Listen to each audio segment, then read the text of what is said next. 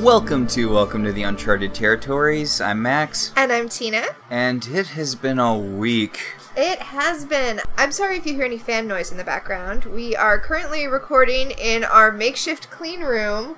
Well, hazardous amounts of smoke wash over the state. The entire West Coast is on fire, and We're we're actually lucky enough to be in a part that isn't on fire, but we are covered in a hazardous amount of smoke. like literally, we can't go into the rest of the house because it is full of smoke. So I guess we may as well record. Yeah. yeah. Also, I mean, I'm sure we have listeners on the West Coast, and I know we have listeners in Australia, which is still having wildfire issues. I just, everyone else, I hope you're all staying safe too. Also, just maybe invest in a uh, air purifier. Before the wildfires start. Yeah. If you're in an area that doesn't have wildfires yet, buy your air purifier now. We learned that the hard way. Oh yeah, I hit up so many stores and one's arriving in a few days. We'll be ready next time because That's sadly this grim. Yeah. yeah. But we're here to talk about Farscape. Yes, yes. Let's talk about something cheerier. This is the last episode of season 1, This is this is episode 22 of season 1, Family Ties. aka everyone's got daddy issues. Yeah. Yeah. I know daddy issues is not really a kosher thing to say, but eh, it kind of applies in this episode. I mean, the thing about daddy issues is that generally it's said about women, and generally it's when it's said about women, it's blaming women for issues that came from them having shitty dads. That's what? Hmm. No. But this is different. This is, oh, this is like bad dads. But it's not even bad dads. Actually, we talked about it on an earlier season. One of the things I like about Crichton is the fact that he has a good relationship with his dad, but that relationship really comes front and center here. Also, I do want to say it's not fair to say dad issues. There are definitely mom issues here too. Parental issues. Yes. This actually really is reminding me of a quote I heard from Rachel Bloom about Crazy Ex Girlfriend, where she said none of these characters would be behaving the way they are behaving now if they had received unconditional love as a child. She says that, but look at Josh. I think she meant specifically Rebecca, hmm. and maybe, and also to some extent Greg. Definitely Nathaniel. Oh, when, he wasn't a character yet when she said that, but yeah, definitely Nathaniel. What a good show that is. Yeah. All right, let's talk about this show, which is also very good. This is an amazing episode. This episode was directed by Tony Tilse, a name you all know well now. Hmm. He's he's one of the core directors on Farscape, and of course, this episode was written by David Kemper and Rockne O'Bannon. They also wrote last week's episode. We have to assume that they were kind of written to go together Yes. especially because this episode picks up where last week's left off, and that is traveling through the asteroid field, trying to uh, get out of that safely. Still trying to escape as an alien guy. Yeah, and uh, between last episode and this episode. Rygel has left the ship to go turn everyone over to Scorpius. What a douche. What a dick! Right, Sam? Sam knows.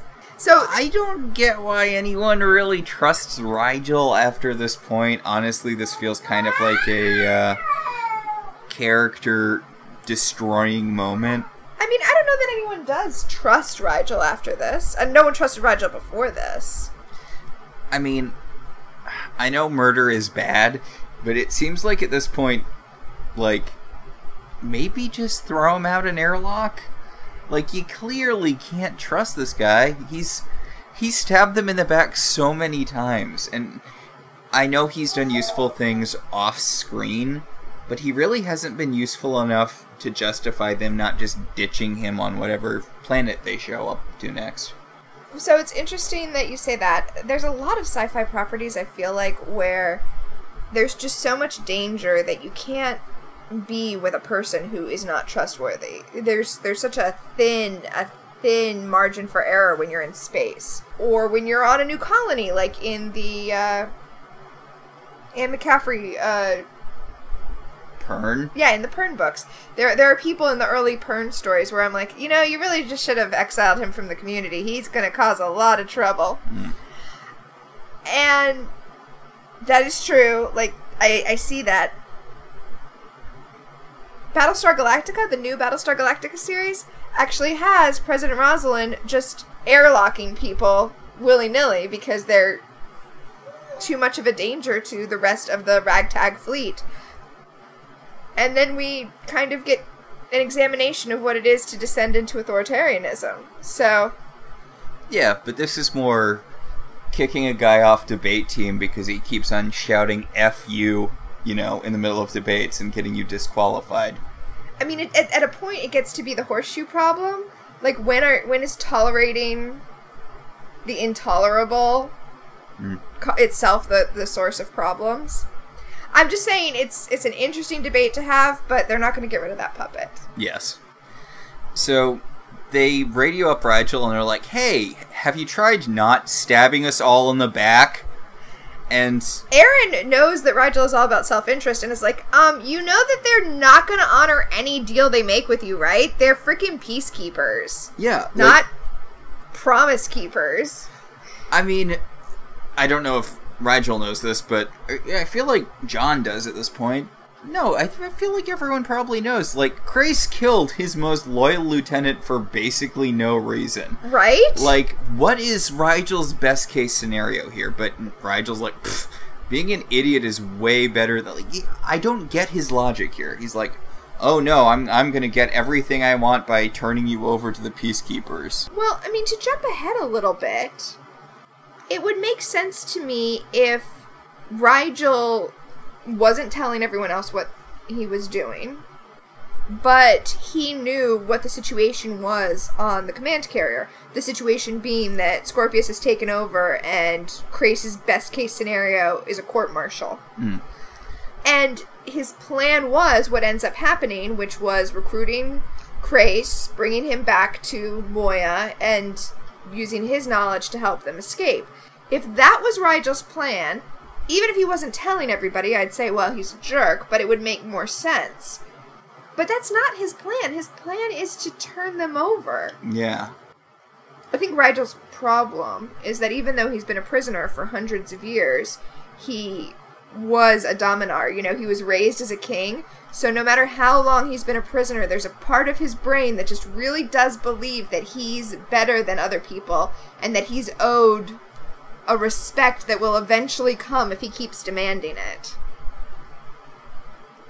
I just I hate him so much. so he gets picked up by the sensors of Crais's ship, and on the ship, S and M alien guys pointing out like, "Hey, Crais, it's pretty effed up that you have this museum of dead aliens just like in your throne room or captain's quarters or whatever." Apparently, Crais has like a huge problem with Hynerians, a thing that we did not previously know, and I don't think ever talk about again. But his his quarters, where he sleeps and eats and like lives, is filled with stuffed heads of Hynerians he has killed. it's pretty weird. That is pretty weird. And it would make sense if he, I don't know, grew up on one of their colony planets or something before. Well, we know he wasn't raised in a peacekeeper creche, so I mean that's a possibility that he was on a Hynerian colony. I don't think so though. Pretty sure not. No, I mean, Yeah. obviously, if he was, then the peacekeepers would have just executed him as soon as he tried to join up. We know how they feel about. Well, he was actually he was actually uh, drafted. He didn't have a choice. Yeah, Yeah. but I don't think they go to. Yeah, I don't think I don't think they consider free Sebaceans, which weirdly is what he would have been if he had been on a Hynerian colony. Yeah, I don't think they consider free Sebaceans peacekeepers. Yeah. So anyway, S and M aliens like so pretty effed up, dude. That you've got all these, you know, alien heads all over the place. You're gonna put Crichton's head up when uh, you kill him? And Crais is like, "Meh, eh." So Rygel shows up and is like, "Okay, let's make a deal." I just I don't get why he thinks this. I don't I don't even get why he thinks this is a good idea. What about anything that has happened in this show to this point makes him think that this is a situation that's going to go well for him. Like, even if it's not Crais in charge, are other peacekeepers particularly different than Crais? Like, No, I mean, they they might be less obsessed with tracking down John, but that's just going to make them less likely to make a deal, not more. yeah, like his big bargaining chip. I mean, I, I guess probably he knows S&M alien guy has the hots for John too because of the brain, you know, Yeah. the wormhole knowledge in his brain. But So on Moya, the rest of the crew is trying to figure out what to do, you know, with this new development, with this unhappy development. And we get some exposition that Moya's baby's guns aren't developed enough to work as guns. And also that Moya is not going to starburst away without the baby, and uh, the baby is not developed enough yet to starburst. So that's that's where we are. They are stuck basically here. John says that having been in the Aurora chair, he is not going to let himself get taken alive by the peacekeepers. Hmm.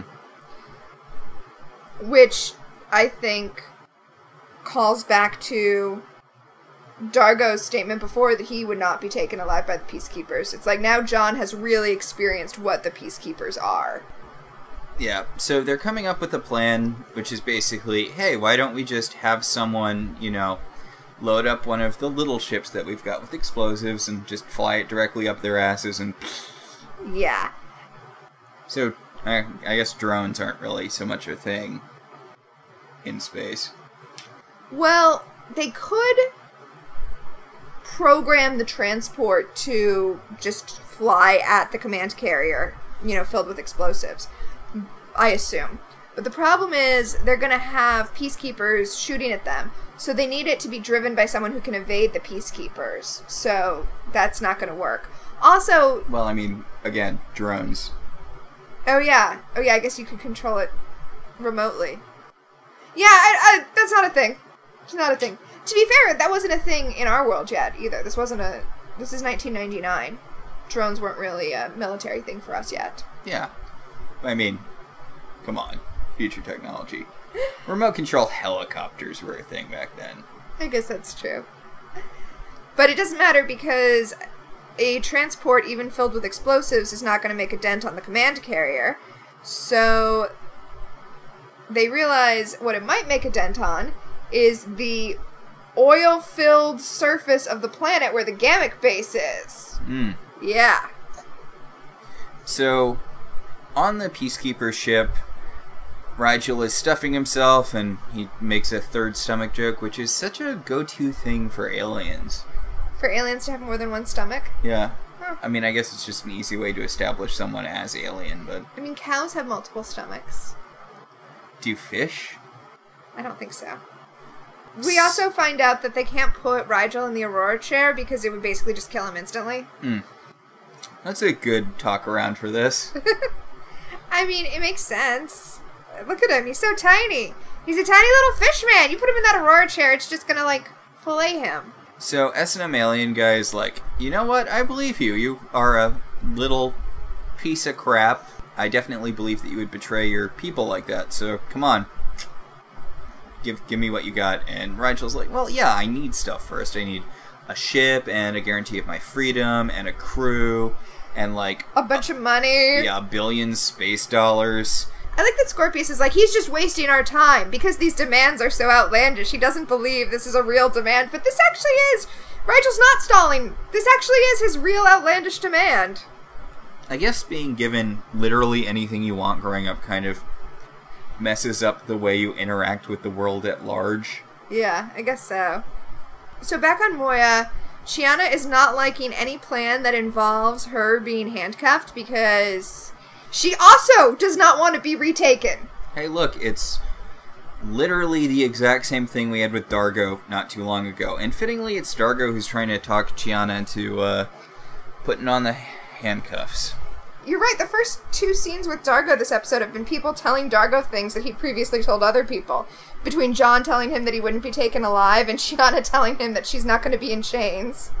And Dargo, Dargo said, God, you're being a real pain in the ass. Geez, Dargo, I wonder what it's like to have to deal with that all the time. Uh, to be fair, he also tells Chiana that he cares about her and he just wants to do a plan that's going to keep her alive. Hard doubt. You guys have known each other for like 15 minutes, and Dargo sucks. Although I don't know, maybe maybe this fits in with him sucking, where you know he's like, I only don't trust people when it's going to put everyone in danger for no reason. Oh. Anyway, in another part of Moya, Zhaan is making is mixing up a batch of explosives. yes, and she's describing what she's doing to John. The makeup looks weird here. I can't tell if it's like cheaper or something. I don't know. It, look, think- it looks different. It looks less involved. I think the yellow lighting in this scene, because this scene does have really intense yellow lighting, is washing out the, I'm sure, hours they spent putting little blue dots on her head. Hmm. So Zhaan talks about how she's built a whole new family here and she doesn't want to lose it, but there's no way they're all going to survive this. And it seems weird that everyone's so about to die-ish, considering I don't really think this is one of their even deadlier situations that they're in. Oh, I disagree. They're they're coming up with plans, but I think at this point they know that there's really no out here. They're they're in checkmate, you know? Like they haven't their king hasn't been toppled, but there's no move they can make that doesn't involve them being captured by the peacekeepers and as previously stated by every other character, they will not be taken alive by the peacekeepers. This is this is the end of the line. This is that moment in Toy Story 3 where they all hold hands before they jump into the fire. Hmm. And I, you know, I'm a sucker for shows about found family, and that's exactly what we're getting in these scenes. Essentially, all of these characters declaring that they are each other's found family, which is why it is very convenient that Rygel is off the ship betraying them because no one considers Rygel found family. Accurate. Speaking of found family, Aeryn is talking to Pilot. And uh, Pilot is having a kind of rough time because Moya is super anxious about her baby, which, good instincts, Moya. Your baby kind of sucks. Hey! Well, I mean, did she give birth to a teenager? yeah, essentially, right? And I'm gonna be fair here, Moya doesn't seem to like her baby all that much. She seems to only like her baby in ways that, you know, inconvenience the crew. She loves her baby, though.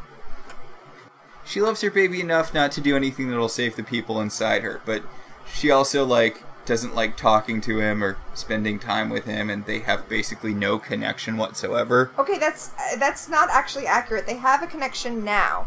They didn't have a connection before until Aeryn went aboard because she couldn't speak to him. It's like she gave birth to a child who didn't understand her language and she had to learn a whole other language to talk to it.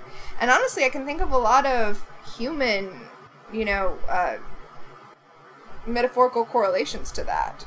I guess it's just I don't know. I don't know. I don't feel the connection between these two characters.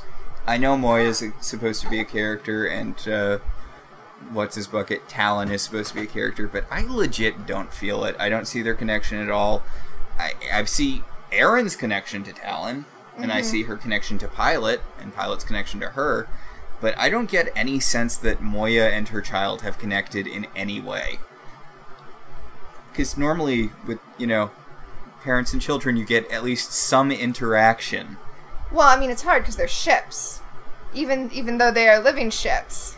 I you can't have shots of them, like, flying next to each other having fun. There's nothing that has established this connection to make me care about it. I feel like I care about the connection as it was established between Aeryn and Talyn. And Because that's a more real connection, because they've actually spent time together. yeah, Because they had scenes together. it's true. I mean, we can we we know that they are connected in in an almost telepathic way, you know, by radio waves. Uh, Moya and Talyn are. So we know that they are communicating, even though you're right, they don't show it. It's not shown.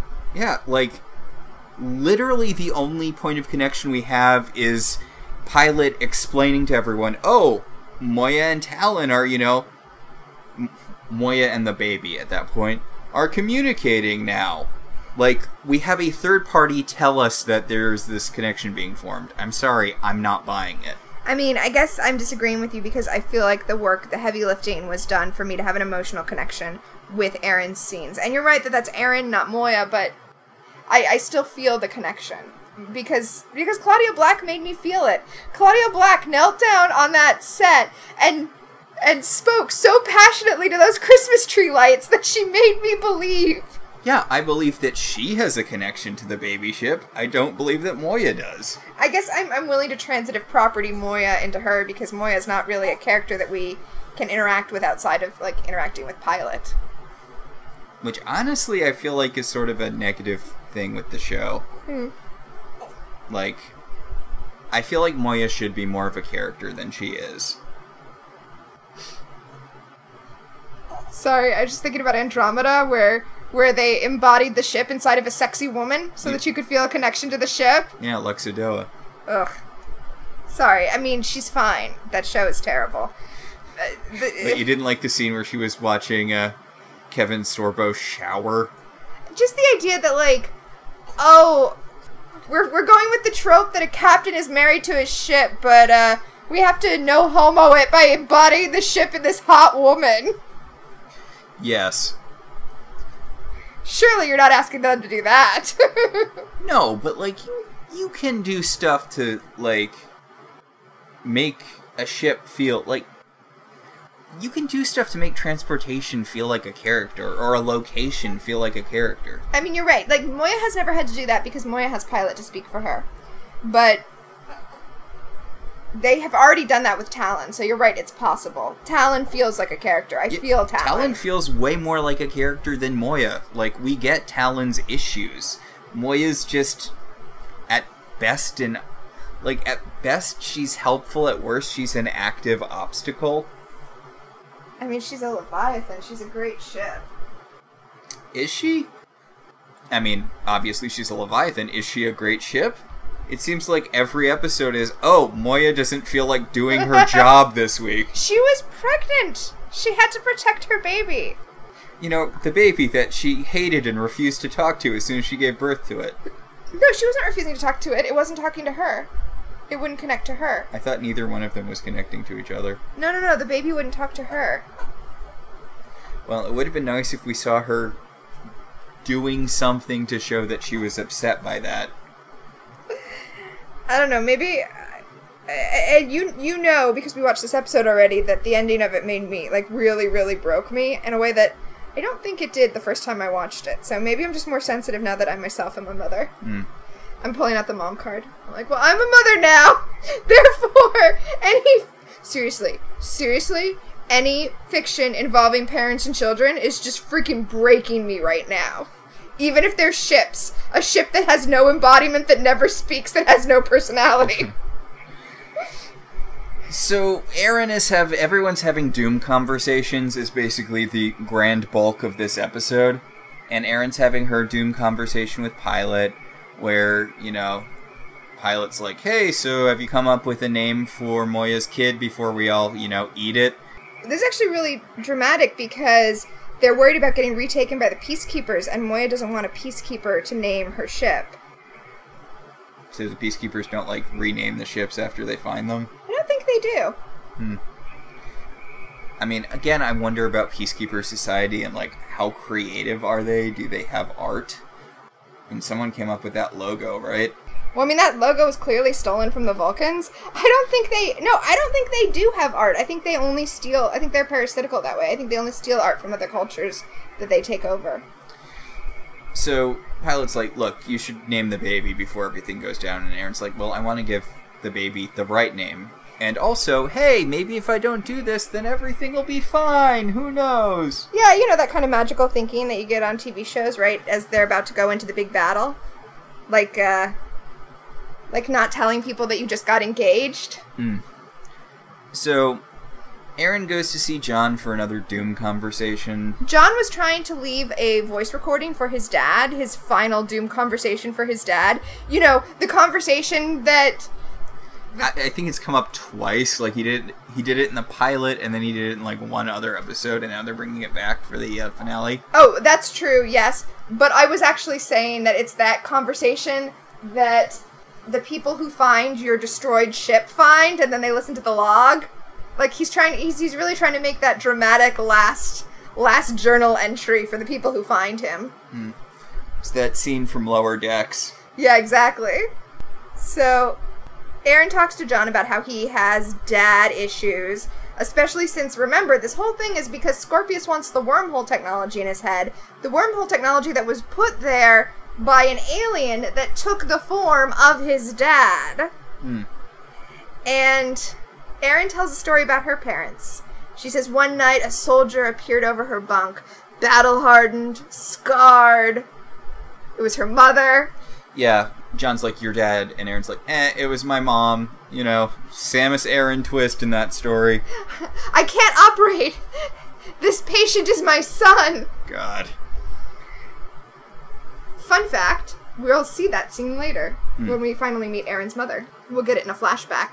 But Aeryn says that when her mom showed up at, in her bunk, because remember, unlike Crais, Aeryn was raised in a peacekeeper creche, so it was she wasn't supposed to ever meet her parents. Hmm. But her mother showed up because her mother wanted her to know that she wasn't just like an obligatory birth to fill out peacekeeper ranks. Her parents were in love with each other and they wanted to have a baby together. Everyone's seen Man of Steel, right? It's that bit in the beginning of Man of Steel. I actually, I was so Man of Steel was so boring. I know you just said beginning, but I I checked out so early. What what bit? The bit where uh, the Council of Krypton is going to have Jor-El killed because he and his wife had a baby through sex instead of, you know, the cloning tubes. God, I forgot that was an issue.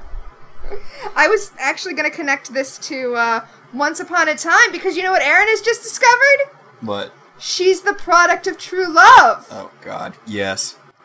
I defend parts of Man of Steel. I do like that they brought over the one thing I enjoyed from John Byrne's run on uh, Superman because a lot of his stuff was bad, but I do like the whole Kryptonians being xenophobic, awful, awful people to explain why this super scientific uh, race of people were all planet bound. I mean, They were too racist to leave their home planet even when it was actively blowing up. I mean, nailed it, I guess. Nailed it. Anyway, back to Farscape. Yes, so uh, John asks Aeryn to leave his dad a message on his talkie box, and Aeryn's like, I'm not gonna do that, John. She's. I, I. I'm glad that Aeryn is at every corner resisting this like melancholy, my last journal entry stuff. So, meanwhile, Rygel is having a sexy, sexy bath. It is like honestly, it's the kind of bath I would like. It's so steam filled. It must be so hot in there. I. I I, I take my baths like super super hot. Somehow he did not notice that this room is, you know, full of Hylian. Hynerian. Hynerian heads. Yeah, I think I keep thinking Hyrulean, like the people from, uh, Zelda. Yeah. Yeah. but he somehow he didn't notice this until he was, you know, relaxing in the bath. It's it's funny because it's a callback almost to the sequence in Throne for a Loss where he's eating out of the bowl and he realizes that the bowl is a Hynerian skull. He's like, Boy, "Wh- the universe does not like Hynerians. right? Well, I mean, Who would? So, so Crais comes in and he's like, "Hey, yeah, enough of this pampering stuff. Legitimately, tell me what I want to know, or I'm gonna kill you."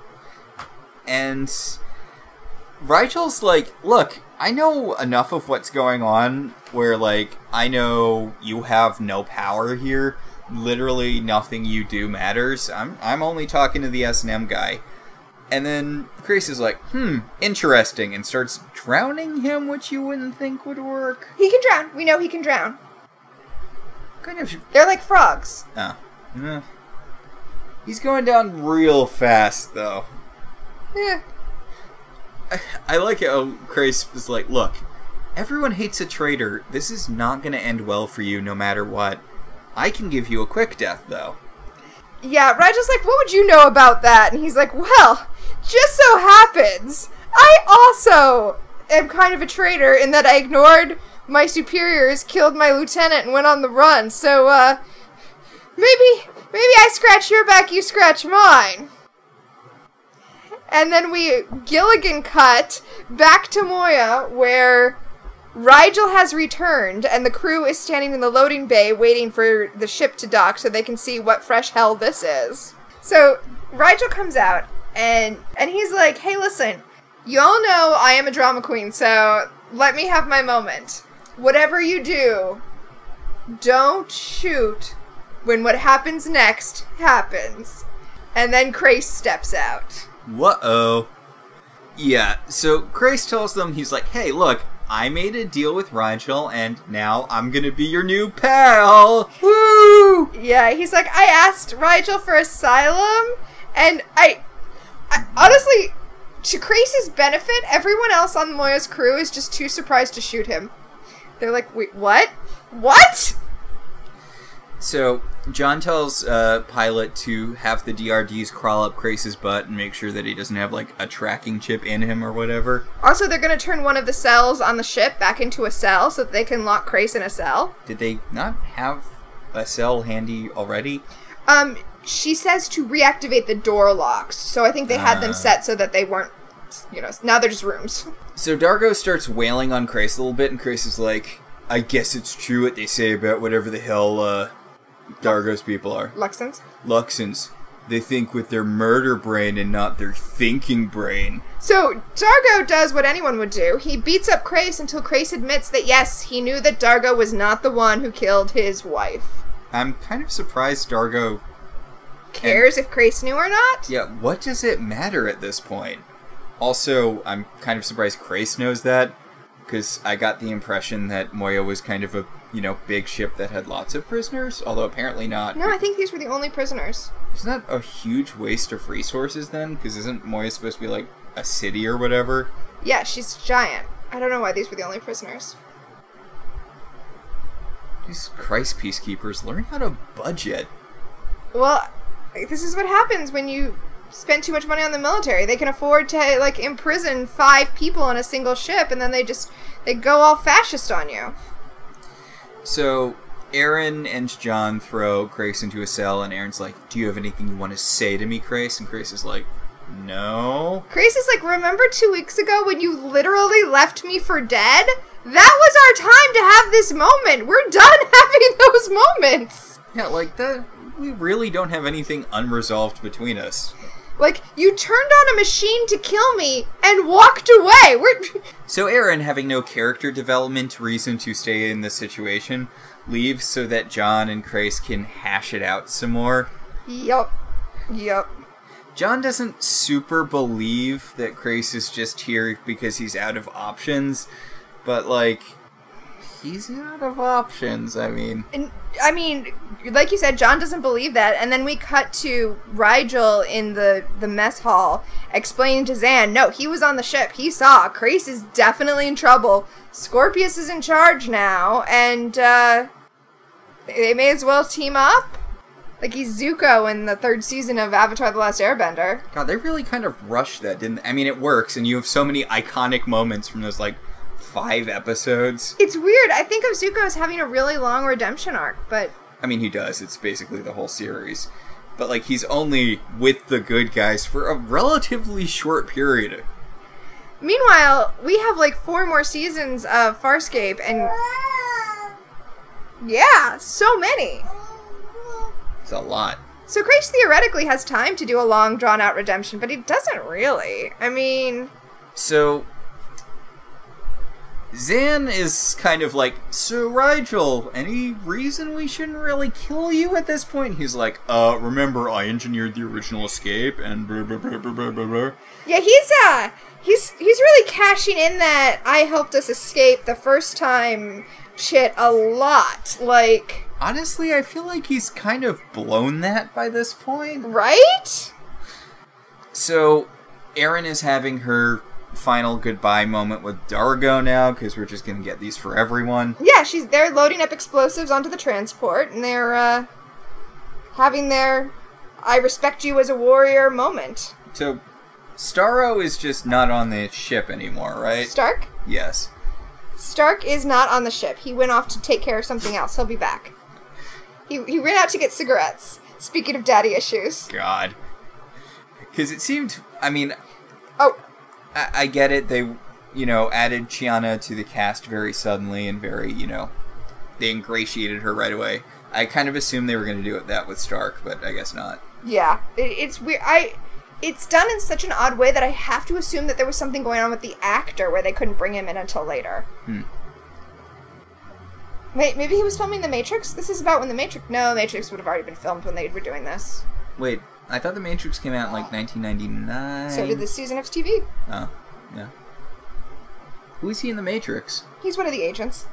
Oh, He, not the agent. not Smith. He's one of the other agents. from the first movie where there were a bunch of them. Yeah.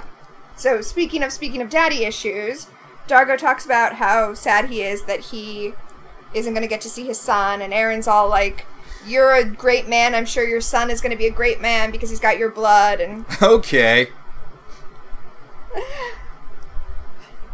But yeah, they're they're showing how that they are comrades now, whereas they started off as literal enemies. I like that. I like that they've grown into, you know, crewmates. They they care about each other. They'll defend each other. It doesn't matter anymore that Aeryn used to belong to the military that had imprisoned Dargo. Hmm. She's left that behind, and Dargo trusts her, and vice versa. I do like that she mentions over the course of this conversation that she didn't expect to live as long as she's lived currently. Yes, because she was born to be a soldier. That means she was born to be expendable. Hmm. So, meanwhile, the S&M alien guy is talking to one of his lieutenants. Well, I mean, it was it's Crais's lieutenant, but uh, Eh, it was Crais's lieutenant. So he's like, Sir, if you don't mind me asking, why did you let Crais go? Because obviously he was aware that Crais was returning Fishtifer to the, uh, to Moya. Yeah. And, uh, S&M alien guy hints at maybe having psychic powers or something. It's more like he has a bigger plan. He's like, we all have windows of usefulness. You think she's still feeding people to that bone vampire? That's a great question. I do not have an answer to that question. I'm really surprised that didn't come back. I mean, if you have a vo- if you have a bone vampire, Right? It's weird that you have a bone vampire in your back pocket and you don't want to use it. so John and Crais are having some man talk. oh yeah, they're serious dudes having a serious dude talk about man feelings or whatever. I mean, to be fair, like, we're kind of dismissing it, but this is a very serious man feeling where he's like, hey, you know I didn't kill your brother, right? And Crais is like, yeah, I- I guess I kind of know, but at some point, my whole identity had become the guy who's chasing Crichton, so what was I gonna do? Not be the guy who's chasing Crichton? It's like that book, Space Moby Dick. Yeah, I felt like that guy, Space Ahab. Yeah, you know he's hunting the space whale. It's a whole thing. Or alternatively, Space Wizard of Oz. And Oh, I thought you were gonna say alternatively Space Leviathan. I mean, Moby Dick is a whale, but Leviathans are generally thought of as being whale like. That's why we get the story of Jonah and the whale, even though the Bible specifically says Leviathan. Hmm. which is a I know I've talked about this before, but it is my favorite Bible story because people misread it. It's not about, you know, God helping Jonah live in the belly of a whale. I mean, that's the the good visual image from it, but it is about a guy who hates a city so much he is willing to die at several different points just so that God will kill everyone in that city. Oh, I was thinking it was about how God is that guy who calls you and then when you don't pick up, just keeps calling instead of leaving a message or sending you a text. Like, literally, Jonah tries to kill himself rather than preach in Niven, Niven, Eh. Niven, whatever. Oh, like he tries to kill. Like he's he's like, because God, you know the story. Yes, of course. I'll Oh, I'll you just should- tell it should- here. yeah. So God tells Jonah, "Hey, look, there's a city that's full of a whole bunch of sin, and I'm gonna go all Sodom, Sodom and Gomorrah on their asses unless you, you know, preach there. And if you preach there and you know convert people, then uh, you know I'll spare the city." And Jonah's like, "Oh, I hate that city. Blow it up." And God's like, "No, no, no, no. That that I was asking, but that was really more of a command. Go preach in that city." And Jonah's like, "No, I want to see I want I want to see you blow it up. I'm going to go as far away from the city as possible." And God's like, "Okay, then I'm just going to create a storm so that, you know, if you don't turn around, I'll sink your boat and I'll kill all these dudes." And Jonah's like, "Well, I don't want other people to die because I'm not that bad, even though I want you to kill everyone in that city. So I'm just gonna jump overboard and drown. You're not gonna get me preaching in that city. And God's like, oh yeah? Whale. Well, Leviathan. Leviathan. Leviathan. It's gonna swallow you. I'm gonna keep you alive using God powers. It's gonna puke you up back at the city, and you are going to preach. And Jonah's like, ugh, fine you know, after three days, he's like, fine. I guess if I'm not going to die here or whatever, fine. So he preaches and he saves everyone. It is my favorite Bible story because it's kind of no moral theater. I mean, I guess it the moral is do whatever the authorities tell you to, or they'll make your life demonstrably worse. That's also the moral of the city of Jericho. Arguably, it's no moral theater. Possibly, it's bad moral theater, but it is my favorite story from the Bible. My favorite Bible story is uh, Joseph and the Coat of Many Colors because it's about exacting revenge, like long festering revenge on your dick brothers who sold you into slavery. huh. It's like Puss in Boots. I guess it's not like Puss in Boots. It's like Count of Monte Cristo. Hmm. Like, I mean, who doesn't? Who doesn't dream of you? Your brothers are being real dicks to you. Mm-hmm. But then you end up the second most powerful person in Egypt, and then your brothers like super duper need you, and they don't recognize you, so you can you jerk them around a little bit. I mean, isn't that basically like, you know, the whole thing about coming back to your high school reunion, but you're really hot now, except. Yes, Joseph and the Coat of Many Colors is the ultimate 10 year high school reunion story. Yes, that is accurate. That's an accurate statement. So, on Moya, Crais is letting them know that what we were saying before, they can't blow up the command carrier with the with the transport, but they're gonna have to blow up. They have to blow up something. They have to blow up something. I mean, it is the season finale. Yes. Oh, fun fun fact that you should keep in mind as we as we approach the end of this episode. Mm-hmm. They didn't know if they were coming back. The show was really popular, but it was also really expensive. And it had not yet been renewed for season two. So keep in mind as we reach the ending that Me O'Bannon was fine with this being the end of Farscape.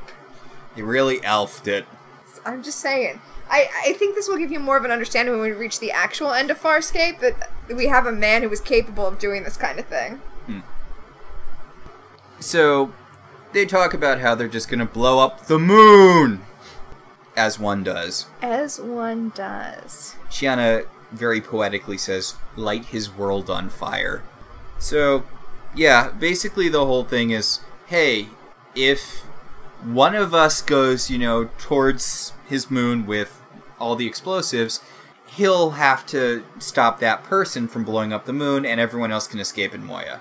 Which means that whoever's going down is probably not going to be the one who escapes. Uh, drones kind of ruined a lot of this sort of dramatic thing in sci-fi and or war movies, didn't it? Yeah. They... I mean, one of one of many things. They we also learned that apparently Talyn can scoot in close enough to Moya that she can in fact starburst. Hmm. Mean, to be fair, the whole reason John and Aeryn are here is because their ships got caught in Moya's starburst in the first episode. So it's not like that's a new thing we're learning about Moya. Yeah, but it would have been a convenient thing to bring up before this point. Also, why can't they just starburst now then? I think they don't have enough room because they're inside of an asteroid field. They have to like get up to 88 miles per hour. A lot of things had to converge for this plot to go down the way it's going down. Which, as we've discovered from everything, is not, I guess, super uncommon. Yeah. Yeah. It's entirely possible for a lot of things to go wrong at once. I mean, it seems a little much to have coast destroying wildfires and a pandemic. So, Dargo is being all warrior alien and insisting that he's going to drive the, the transport. Aeryn's like, Stop being noble. We all want to be the ones to sacrifice ourselves because I too am basically from a warrior race. It's all Hawkeye and Black Widow and the jumping off the cliff bit from uh, Infinity War. That was the one, right? Or Endgame? Endgame. Yeah. Yeah. Except that Aeryn can't go because she has to stay and help take care of Talyn because Talyn's still basically just listening to her. Also, weirdly, clearly, John has to be the one driving the transport pod. It's going to end up being both Dargo and John in the transport pod, but I don't know why Dargo had to go at all. And the fact is, it has to be John because Scorpius really won't turn and give chase unless he thinks John might otherwise die because that's that's all he cares about is the wormhole knowledge in John's head. Yeah. Then Aeryn gets to have a conversation with Zhaan because she hasn't had a conversation with Zhaan yet about how they're going to die. Hmm. But I like Aeryn is really the focal point for a lot of these last conversations. that's because Aeryn is kind of The heart of the show. in a weird way. She doesn't understand how Zhaan is so zen about the possibility of dying, and I like that Zhaan says that as soon as she murdered that guy, and you know did that, then she was basically in her own mind sentenced to death, and every minute after that is just bonus minutes. Hey, it's basically the same thing Aeryn said earlier about, you know, thinking that she was going to die a long time ago. Yeah. Huh. So, John is uh, John is having a goodbye conversation with Chiana because we're just Yeah, we're doing our through bi- all we're doing our goodbye conversations. And I guess you can really have a good one with Aeryn and Chiana because they've spent basically no time together. Yeah. So, Chiana's like, "Hey, are you gonna do the whole death mission thing with the Luxan guy? How's that gonna break down?" And John's like, eh, y- "You want to doink before I kill myself?" Well, Chiana's doing the like weird Sexy cat thing. Yes, but also the kind of, oh, you're gonna go die. I really thought we were eventually gonna hook up. But no, now you're gonna die. Hey, hey. In my culture, we say goodbye with a hearty grab of the ass. I mean, she kind of says that. She's like, I want to thank you for saving my life, and that's kind of how I thank people. And John's like, hey, never before the big game. Which is, you know, the opposite of how this sort of thing genu- uh, genuinely works, isn't it? No, no, no, no. There's like a thing. I only know this from pop culture because I went to both a high school and a college that had no sports teams. But there's a thing where you're not supposed to have sex right before a game because it like distracts you. You want to be like all hyper focused. You want to have all you, you want to have all of that like Pent up sex energy for when you're playing sports against dudes. Yes, that is correct.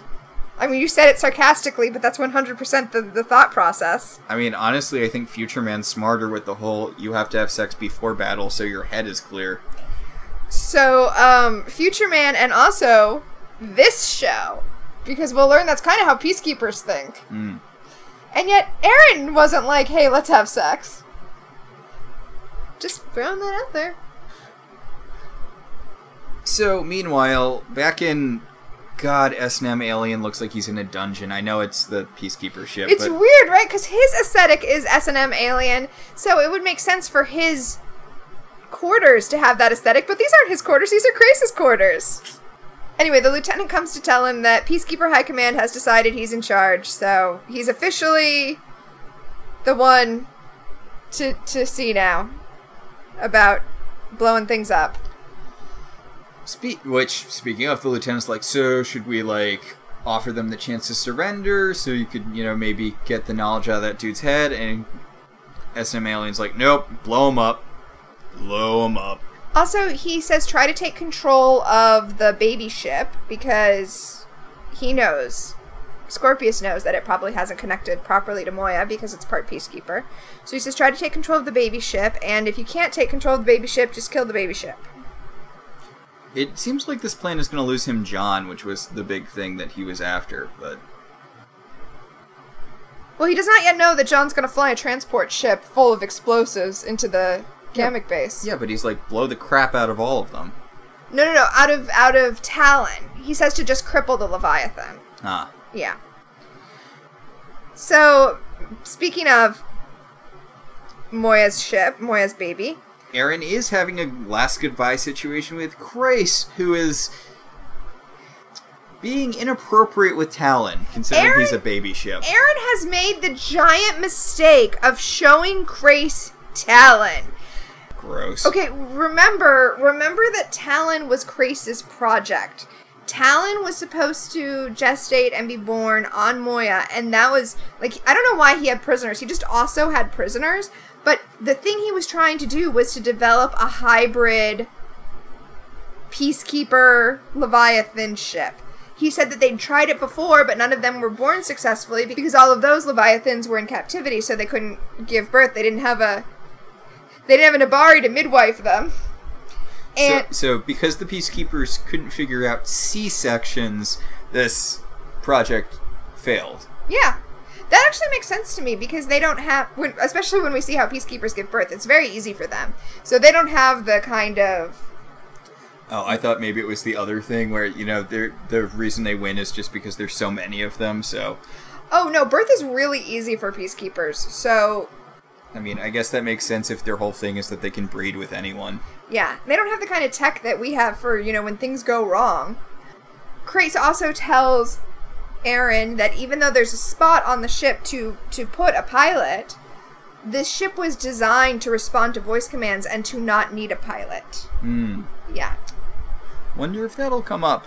Yeah. So, John is saying goodbye to Rygel? Okay, whatever.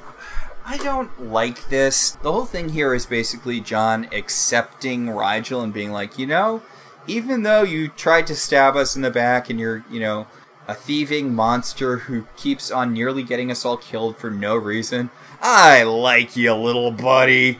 And it's like, boy, is this disingenuous?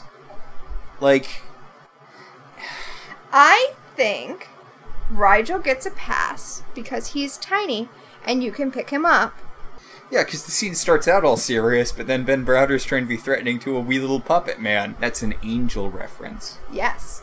I think it's impossible to feel intimidated by a thing that you can lift, even when you really should, like with Rygel.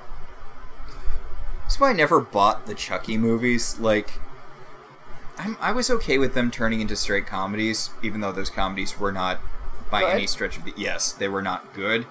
But like, even if he's the doll with the strength of a man, it still feels like you could put like a laundry basket on top of him and then sit on top of that, and there's nothing you could do. Yeah. like I guess he's slightly stronger than the normal person cuz but I mean he's still a doll like you can still throw him out the window Well, wasn't the first Child's Play movie like he was trying to get the kid to do bad things? See, that's that's the part that should be scary. yeah well the thing with the first child's play movie is that it's played very close to the vest and the thing that makes him an efficient killer an effective killer is because a he's framing Andy for it so everyone thinks the kid is you know killing and just blaming the doll even though obviously we know it's the doll because the movie opens with the guy putting his soul in a doll Right, right. but Like, like, you do. as one does. But like the thing is, like his big thing in the first movie, which I get why they shifted away from it. It's kind of only really effective in the first movie. The only reason he can get away with killing people is because they don't expect a doll to start stabbing them. But when you get like four movies into the franchise, It gets a little ridiculous. yeah. I mean, it got a little ridiculous in the second movie where he beats Andy's teacher to death with a ruler, and I'm like, I don't think that, That would ruler work. would definitely break first. Yeah. Yeah. Yeah. All right, so Chiana made food for everybody. I don't know where she got all this food, but she made a giant feast with everyone's favorite meal so they can have their last family supper together. it's not just food cubes in the shape of everyone's favorite meal because that Nope. would make more sense. Nope, it's apparently actually everyone's favorite meal. Hmm. And then, okay, way better than Rygel, by the way. We get John saying goodbye to the DRD whose little eye stalk he fixed in the first episode. It's a sweet moment. And we also see him recording his last Thing to his dad. Yeah, and he's basically like, "Hey, Dad, I'm best. I guess I'm never gonna see you again, and also, I'm never gonna be a dad myself because I'm definitely gonna die. But I'm doing what I think is right to save the people I love, and I think you'd be proud of that. A man's got to do what a man's got to do. Yeah, Don't plan the plan if you can't follow through. And he talks about how much he's grown to love this strange alien thing like family because literally that's the way humanity works. You uh, give someone a robot vacuum, two weeks later it has googly eyes and they love it, you know. That's how humanity rolls. So, yep. Uh, and actually, the uh, and some of the things he's saying to his dad uh, that you just said was supposed to be in the first episode. It was supposed to be in the first recording he makes to his dad. I think it's so good that the show left it till the end of the first season because he had it hadn't earned it in the first episode. Now he really is close to these people. Now he really will, you know, these are people he would be willing to die for. yeah. I do like how he assumed the found the like found family thing really early on, and then the narrative kind of made him have to work into it because he's like, "Why aren't we found family yet?" Yeah, the show was like, well, you have to earn that. You don't just get to be found family with these escaped prisoners. But then he ended up being right. So He also says this is John Crichton somewhere in the universe, which is uh, very similar to the opening credit monologue. Hmm. And he takes the puzzle ring that remembers his dad's good luck charm. Hmm. This episode's got a lot of callbacks in it. so Zhaan is praying. I guess she's a priest again. I mean, I guess you can pray if you're not a priest, but You can definitely pray if you're not a priest. She's actually blessing John and Dargo because we haven't spoken in a while about how this show is a D&D game, but it absolutely is a D&D game. So she's buffing them since they're going to go out in the in the ship. And then she very conspicuously holds a thing of oil in front of her breasts before anointing them. It's just it's a weirdly framed shot where she's just like, ah, the sacred oil, and it just holds on her breast for about ten seconds. I'm like, seems seems unnecessary. Doesn't seem like this was a necessary shot. I you know what? That I didn't even didn't even click with me. Didn't even notice that. That's pretty funny. So John is, you know, quickly doing his Dorothy goodbyes to everyone, and then he gets to the scarecrow. He's the like- sta- wait, wait, wait, wait. The scarecrace. And he's like, "Oh, Scarecrace, I'll miss you least of all." And Crais is like, suck it and die, loser. and John's like, okay, yeah. And then the Dargo gears up and he's like, Get it, loser! We're going to go blow up a Gammak face!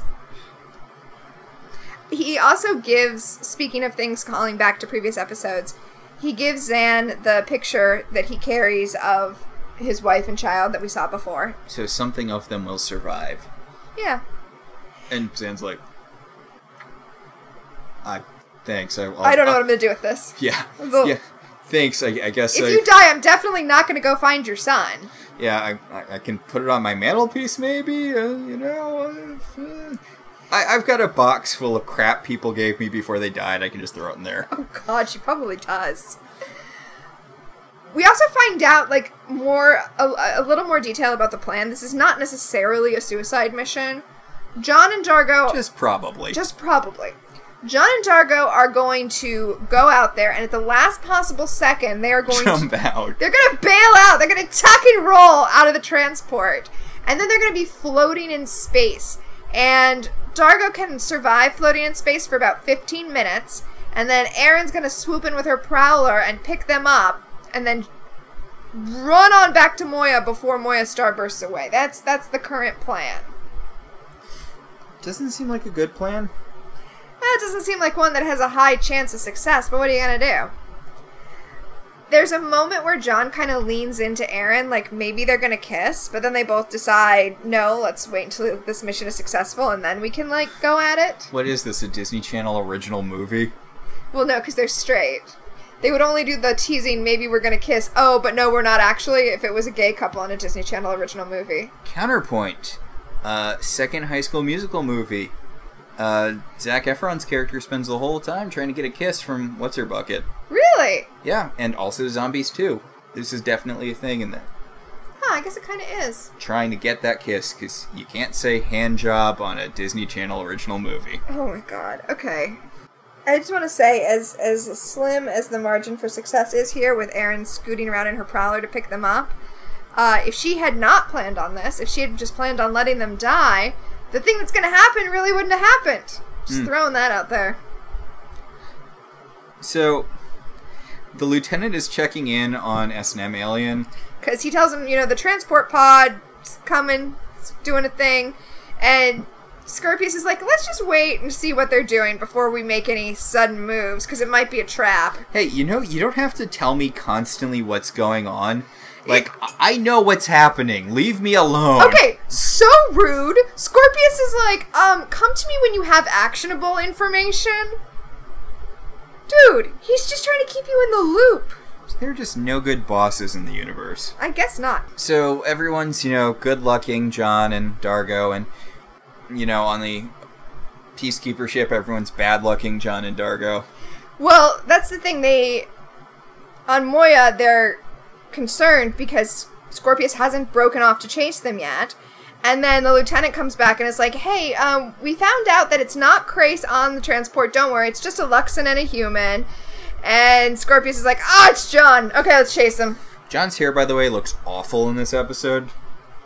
He's got, like, these, like, weird page boy bangs.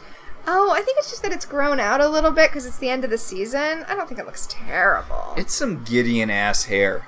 That's a Once Upon a Time reference. It's not that bad. It's pretty bad. Also, who's cutting John's hair? Is he cutting his own hair? Pro- maybe, maybe Maybe the DRDs are doing it. yeah. Honestly, now that Chiana's on the ship, maybe she's gonna cut his hair.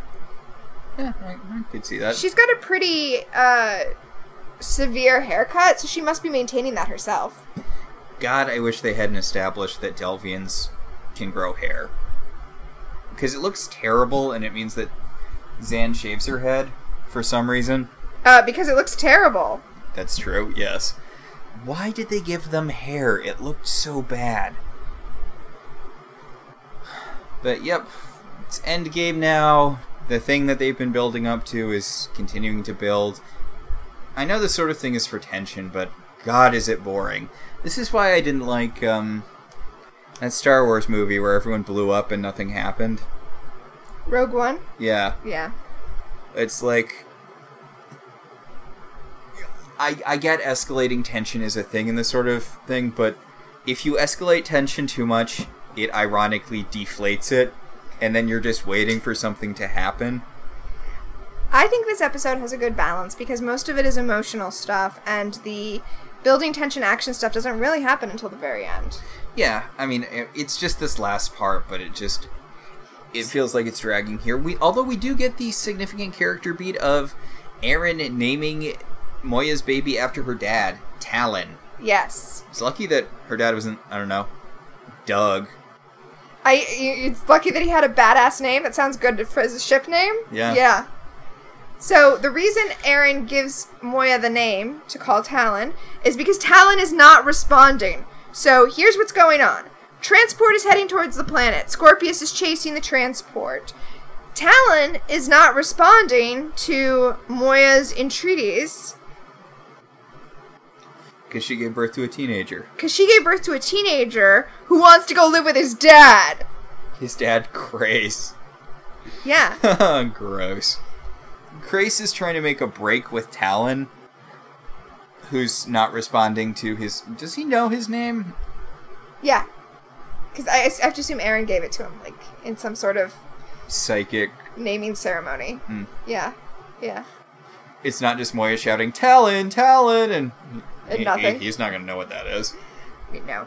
Oh, uh, we do get a brief moment between Dargo and John. That's one of my favorites. Mm-hmm. Where John is like, "Hey, how come I'm not really freaked out anymore? I'm, I'm, Zen. I'm zen." And Dargo tells him that anxiety comes with the possibility of death. Calmness heralds its certainty. Hmm. I love that. It is a good turn of phrase. And they like Bro, fist bump. They bro fist bump and John gives Dargo the good luck charm from his dad and Dargo's like, "Does it work?" And John's like, "I'm not dead yet." Although I I would argue given John's situation, maybe it doesn't work. But you know, it's all a matter of perspective, I guess. So John's listing famous pairs that they're like. He's like, "Oh, we're gonna pull a Kirk and Spock, and Abbott and Costello." First base, and Dargo's like, I can't believe I'm gonna die listening to your dumb Earth BS.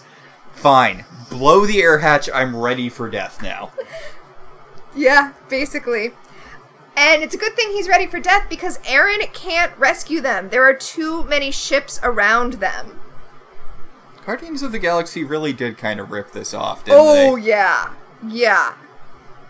Anyway, I I also like I like John and Dargo holding hands in space so that they don't get in a Sandra Bullock gravity situation. I it's like they're floating in space, like holding hands, watching the planet behind them blow up, and John Crichton's like, "Yeah, tell him John Crichton was here."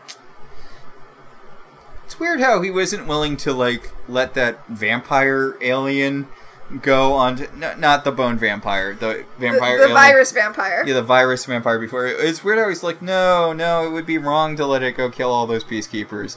But he's totally fine just blowing them up himself. I guess murder doesn't count if you do it directly, or I I don't know. There's only honor in directly killing people. I, I think, and I said this at the time when we talked about the virus. Uh, the chair changed him. the chair changed him. Yeah, he he wasn't willing to sacrifice peacekeepers when he had not yet been a prisoner of the peacekeepers. And I think that's an important thing to talk about because we were talking about found family in this episode and John has always had kind of a centrist attitude towards the peacekeepers when compared to all of his shipmates. And that's because they had been captured and tortured by peacekeepers for years in a way that he was not. Now that he has been, he understands where they're coming from. He understands that the peacekeepers are a thing to be feared and avoided and, if possible, defeated. So meanwhile, uh, Crais is being a huge dick and running off with Talyn. Yeah, he's like, you know what? I think we can starburst away. I think it'll be fine. Yeah, he's like, you know what?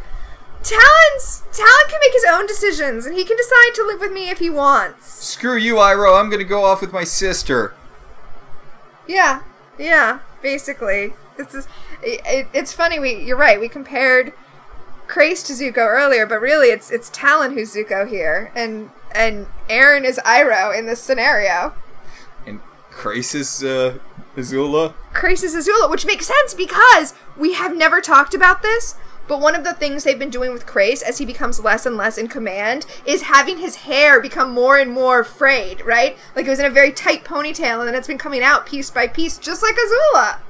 Isn't it weird to think that Azula is the same age as, respectively, Dawn and Buffy, and uh, Steven Universe? I mean, I hadn't thought about it, but that does make sense. I- mean, if you're gonna have shows with like child saviors, you may as well have a show with a child tyrant that works. Yeah. Someone pointed out that the uh, two biggest victories, like they pointed out, Ozai has literally the shortest reign as Fire Lord on record that we see from characters in the show. Uh huh. His is the shortest. He only has two major victories during his time as Fire Lord. Uh, and both of them are from him letting his teenage daughter do whatever she wants. So really, they're both Azula's victories. And the additional point was that he only became Fire Lord because of his wife, and his what, and he was only married to his wife because of his dad. So basically, the only thing Ozai did by himself was suck and lose. They're like, he's presented as this big, intimidating figure, but he doesn't successfully do anything over the course of the show. Azula's far scarier than Ozai. Like, the one thing Ozai, we see Ozai successfully do is defeat his, what, 12, 13 year old son in hand to hand combat.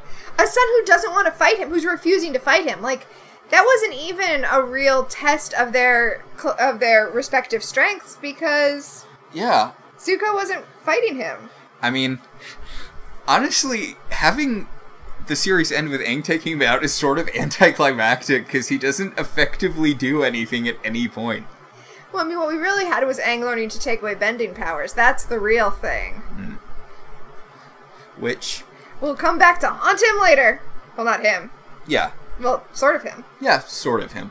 But like the just the weird thing about that show and having a villain who doesn't actually do anything like Azula is the real big bad except she's only doing it to impress her dad, so I guess that's why like Ozai's real power is from traumatizing his children. Yep, daddy issues were the real villain all along. Wow. So anyway, Crais Speaking of daddy issues, Speaking of daddy issues, Crais is radioing Moya to have a reverse Dorothy speech, an inverse of what John did, where he's like, "Screw all of you," except possibly Aeryn. Aeryn, if you want to join us later, you're welcome to. but the rest of you can suck my space dick. Yeah, he really wants to do a thing. This is going to come up again later. He really wants to do a thing where, like, he and Aeryn are Talyn's mom and dad, and they're like wandering space with like their their ship baby.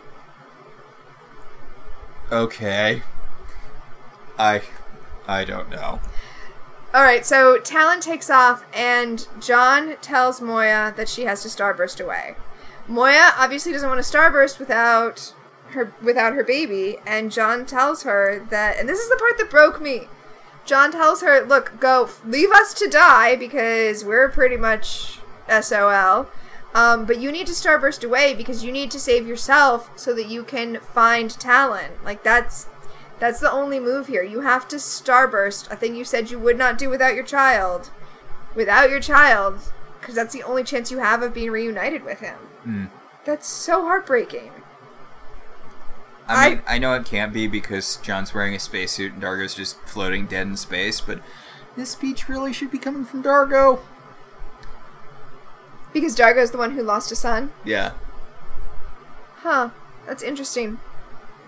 Instead, what we get from Dargo is like the super dramatic shot after Moya starbursts away, where we see the good luck charm in his hand kind of drift away because he's unconscious because it's been more than 15 minutes in space. Don't let go of that. It has an infinity stone in it. Oof. So, yeah, John's floating in space. Dargo's dead. Aeryn can't get to them. Crais has run off with Talyn, and Moya has starburst away. So if she could have, she just didn't feel like it. Uh, there were, they, they were discussing. They're out of the asteroid field. yeah, they were discussing before, like, are we far enough out yet? Are we far enough out yet? So, yeah. So, uh, that's the The end. the end of the season, and they didn't know if they were coming back. They were re- they were willing to leave us there with that as the finale. Good for them. So yeah, um, that that's the end of the episode. I, I I'm sorry. I the ending gets to me. It's so I don't know dramatic. Like I I feel it. It it works for me on an emotional level. It's like it gut punches me. Hmm. But yeah, that's that's the end of the episode. So yeah, that's uh, the end of Farscape season one. S- solid. I'm still not a sci-fi guy, but you know, I'm coming back for season two. All right. Yeah, so uh, we should get into our segments. Yeah, so our first segment is well, I feel like our first segment we don't really have anything because this was Yeah, it's all it with was weirdly a bottle episode. Yeah. Our first- S- Strange Alien Creatures is our first segment where we talk about creature designs. and there wasn't really any, so Yeah, no new ones. yeah. So our second segment is a distant part of the universe, which was what world building worked for you.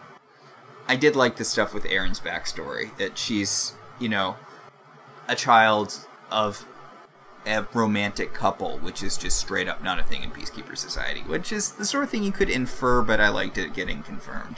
Yes, I that's mine too. Uh, learning, getting the tease at least. We won't see them yet, but getting the tease for Aeryn's parents and, and her her backstory.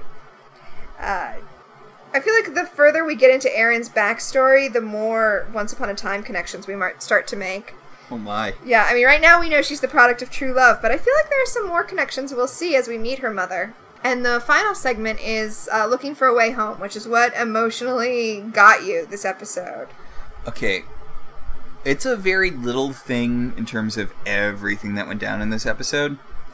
But the bit where Aeryn says that she wasn't expecting to live this long, mm. just the sort of casual, sort of half amused, half rueful way she says it, Yeah, I can see that. it got me. And I mean, for me, it was obviously Moya having to leave Talyn behind. I mean, she's not really leaving Talyn behind because he left. Okay, here's. No, no, I mean, well, yeah, but her having to starburst away. Yeah. the thing about starbursting, especially in the uncharted territories, is that it's very hard to track where someone is once they starburst. So once she does that, Talyn can't come back to her. He can't change her mind. He- He can't change his mind and come back. Like he will not have a way to locate her. Honestly, I don't get why Talyn decided to go off with Crais. Because Crais appealed to him as a peacekeeper. Oh. Like, Crais was like, this is a part of you. Crais is basically YouTube radicalizing Talyn. Yeah. It's scary and horrifying. And just to like spoil that sadness a little bit, let me let me tell you the description of the next episode. Okay. Now now people watching this show as it aired had to wait three months for this, but everybody else can breathe a sigh of relief as I read you the description of season two, episode one, Mind the Baby. Crichton, Aeryn, and Dargo are stranded in an asteroid field while Scorpius searches for them. Their safety depends on Crais, who is nearby in Talyn. Aeryn teaches Crais how to control the young Leviathan, the only thing she can offer in return for the lives of her friends. When Moya returns to the asteroid field to look for her offspring, and Crichton decides to remove Crais from control of Talyn, Scorpius finally sees his chance to strike. So, you know, So nothing in this episode mattered. we're not going to leave people floating in space for too long. That's what I'm saying. Hmm. Well, that, that'll about do it. Yeah, I think that's it for us for this week. Our show is partially listener supported. If you want to be one of those supporters, you should head over to our website, www.welcometotelevision.net, and click on our Patreon link. We'd like to thank our current $5 and above patrons Beryl, Patricia, Sam, Cassidy, Alex, Alicia, Ryan, Maricruz, Rosa, Javier, Benjamin, Kyle, and Kate.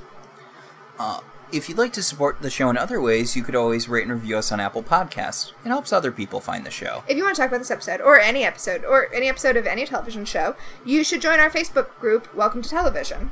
We can also be contacted at I Love TV Zines on Twitter or at I Love Television Zines at gmail.com. So until next time, I'm Tina. And I'm Max. And this has been Welcome to the Uncharted Territories.